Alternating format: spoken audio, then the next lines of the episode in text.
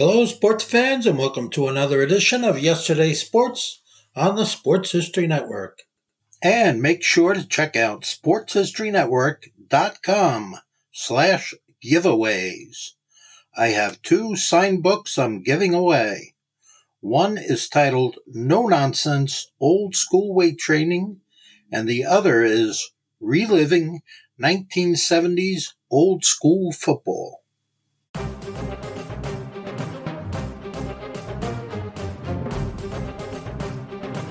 This podcast is part of the Sports History Network, your headquarters for the yesteryear of your favorite sport. You can learn more at sportshistorynetwork.com.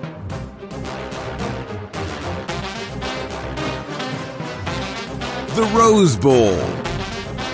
The game that inspired the college football bowl season has a long and storied history. The stadium itself is 100 years old, and in celebration of it, Pigskin Dispatch is assembling some of the top historians and authors to share the memories, people, and events that make the granddaddy of them all the special game that it is. Enjoy this Rose Bowl memory from pigskindispatch.com.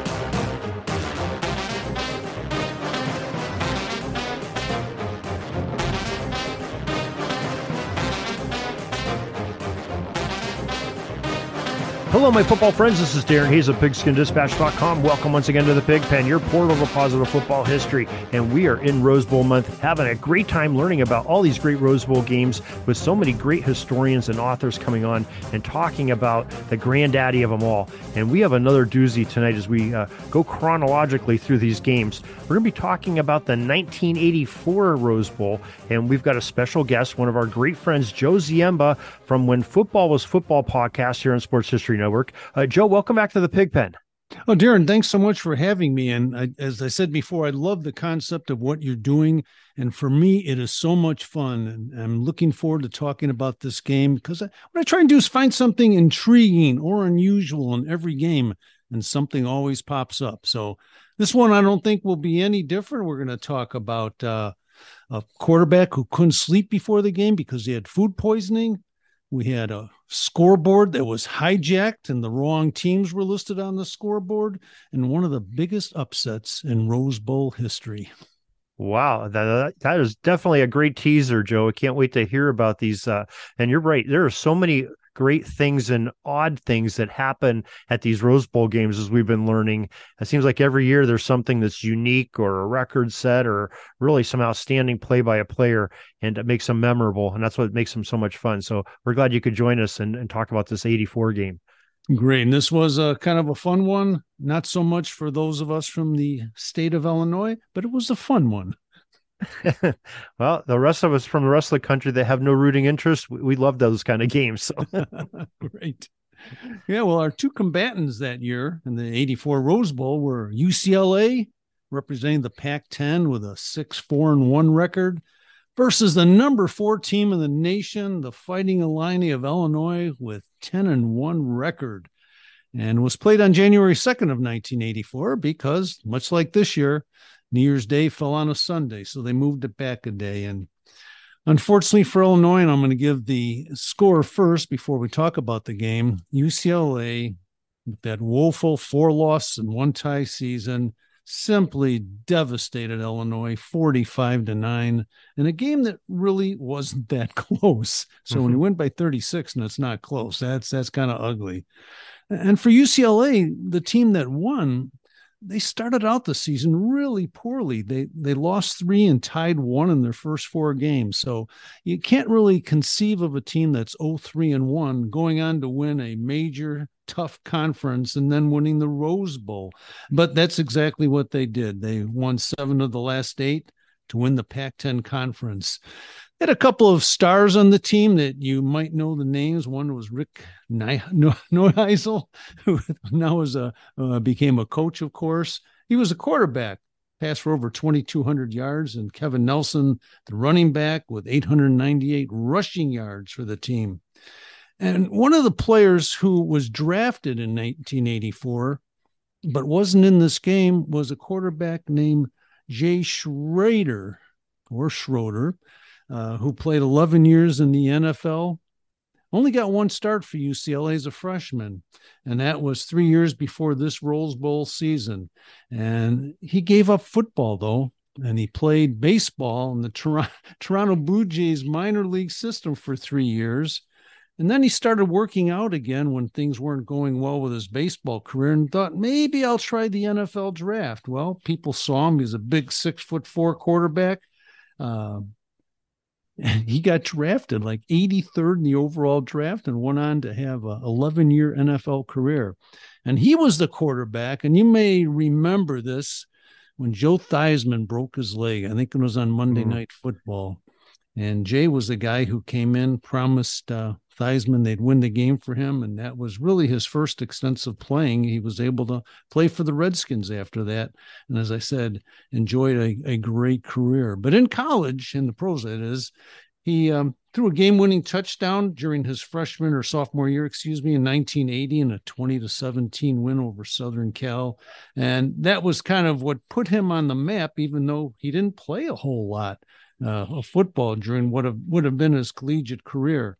But um, he's always uh, been remembered that.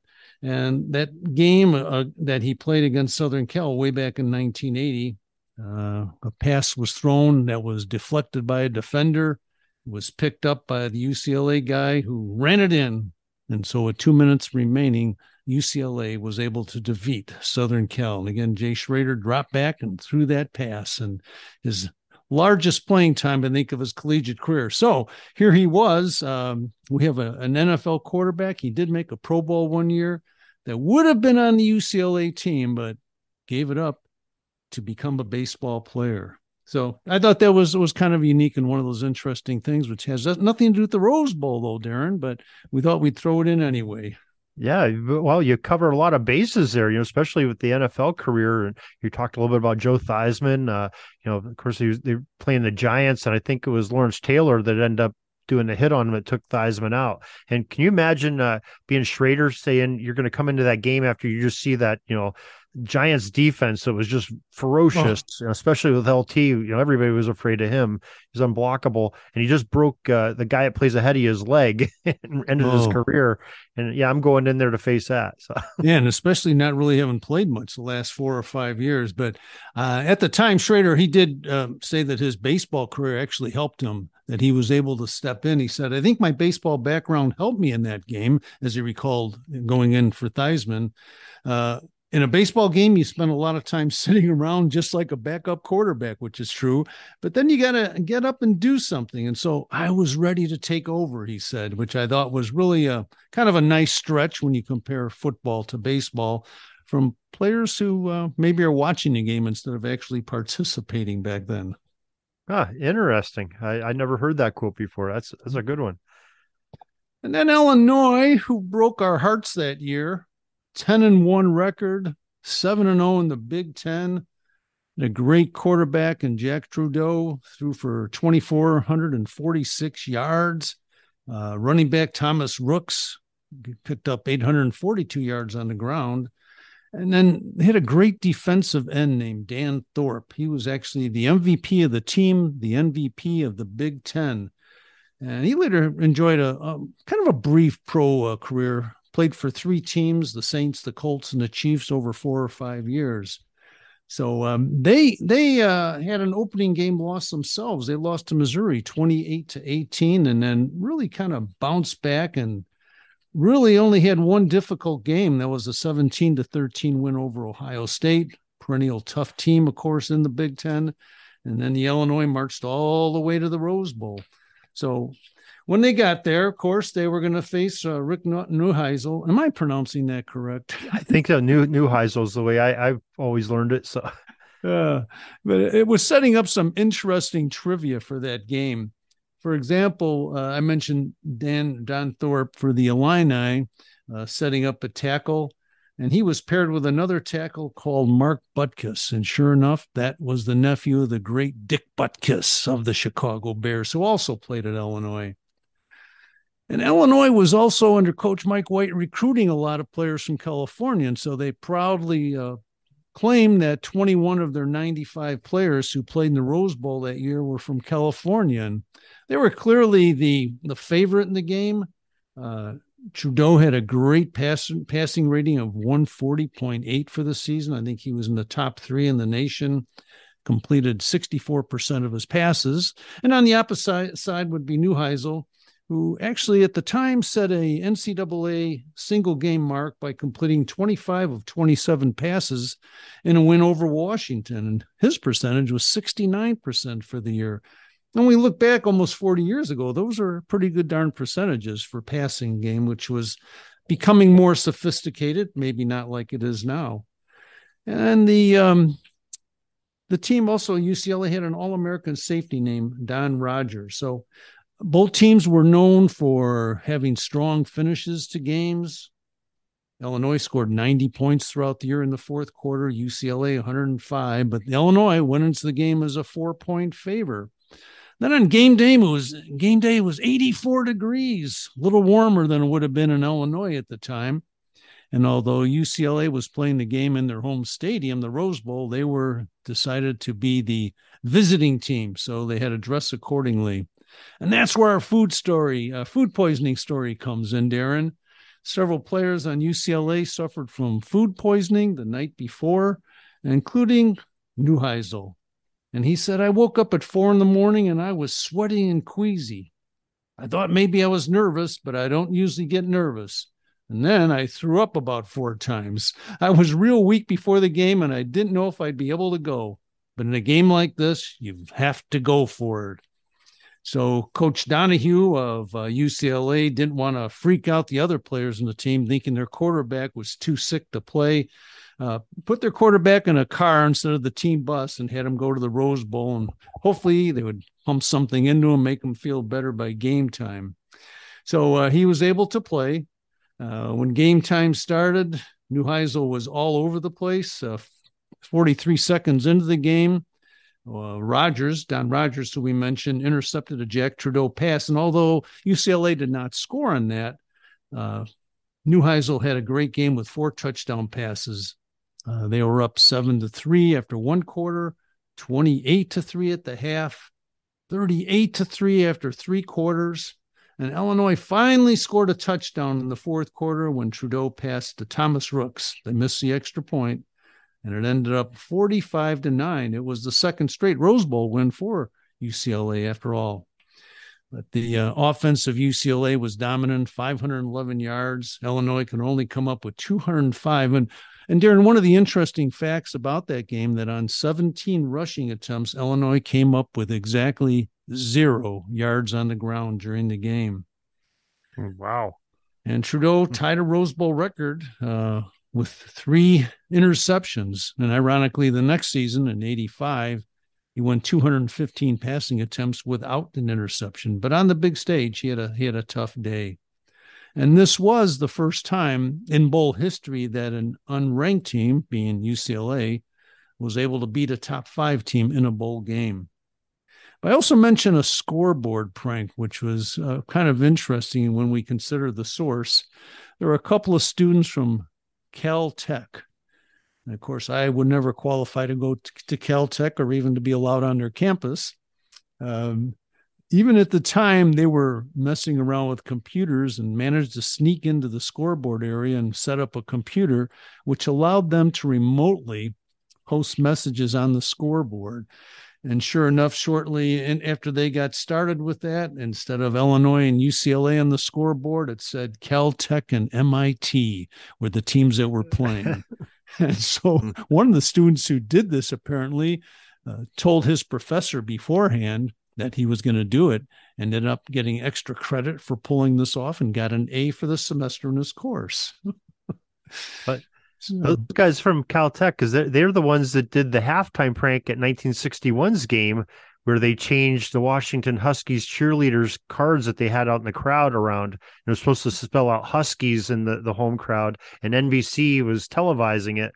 And here it spelled out Caltech. They had a whole big, uh, and it was successful. Those guys from Caltech, they're smart and they're also pranksters at the Rose Bowl. sounds like. Oh man, that's funny. Well, they got away with it again, and now they're using technology to do it. wow, that's a that's a good one. I didn't hear that that Caltech story. Yeah, very good.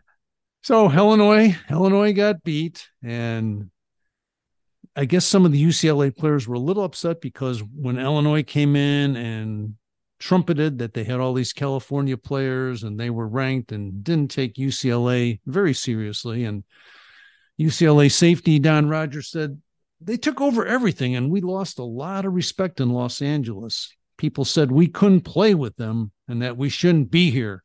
Everything in Los Angeles was pro Illinois before the game. And then even Neuheisel was talking about the game, and uh, he said, uh, you have to wonder who wrote this story for us.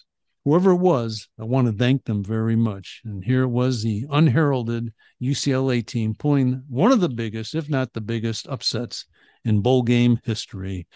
And so that was uh, some of the the gems we've been able to pull up from almost 40 years ago from a game, as I said, in Illinois, we we'd kind of like to forget. Yeah. Well, the, the, the Neuheisel story is very interesting with him having that food poisoning. That's almost, you know, very uh, Michael Jordan with the yeah. game where uh, Joe Montana and the chicken soup game down at the Cotton Bowl, uh, you know, I think a few years before that. But, you know, these players that come in and have a great game when they're, you know, low under the weather, that's, that's just tremendous when you hear that. That's, those are great stories. Yeah, here's a guy comes in and throws four touchdown passes. He had actually lost his starting position uh, early in the season. A guy named Steve Bono, you may have heard of before, who had a nice professional career. But then Neuheisel yeah. came back and led them all the way to the Rose Bowl, despite that untidy record that they had during the regular season.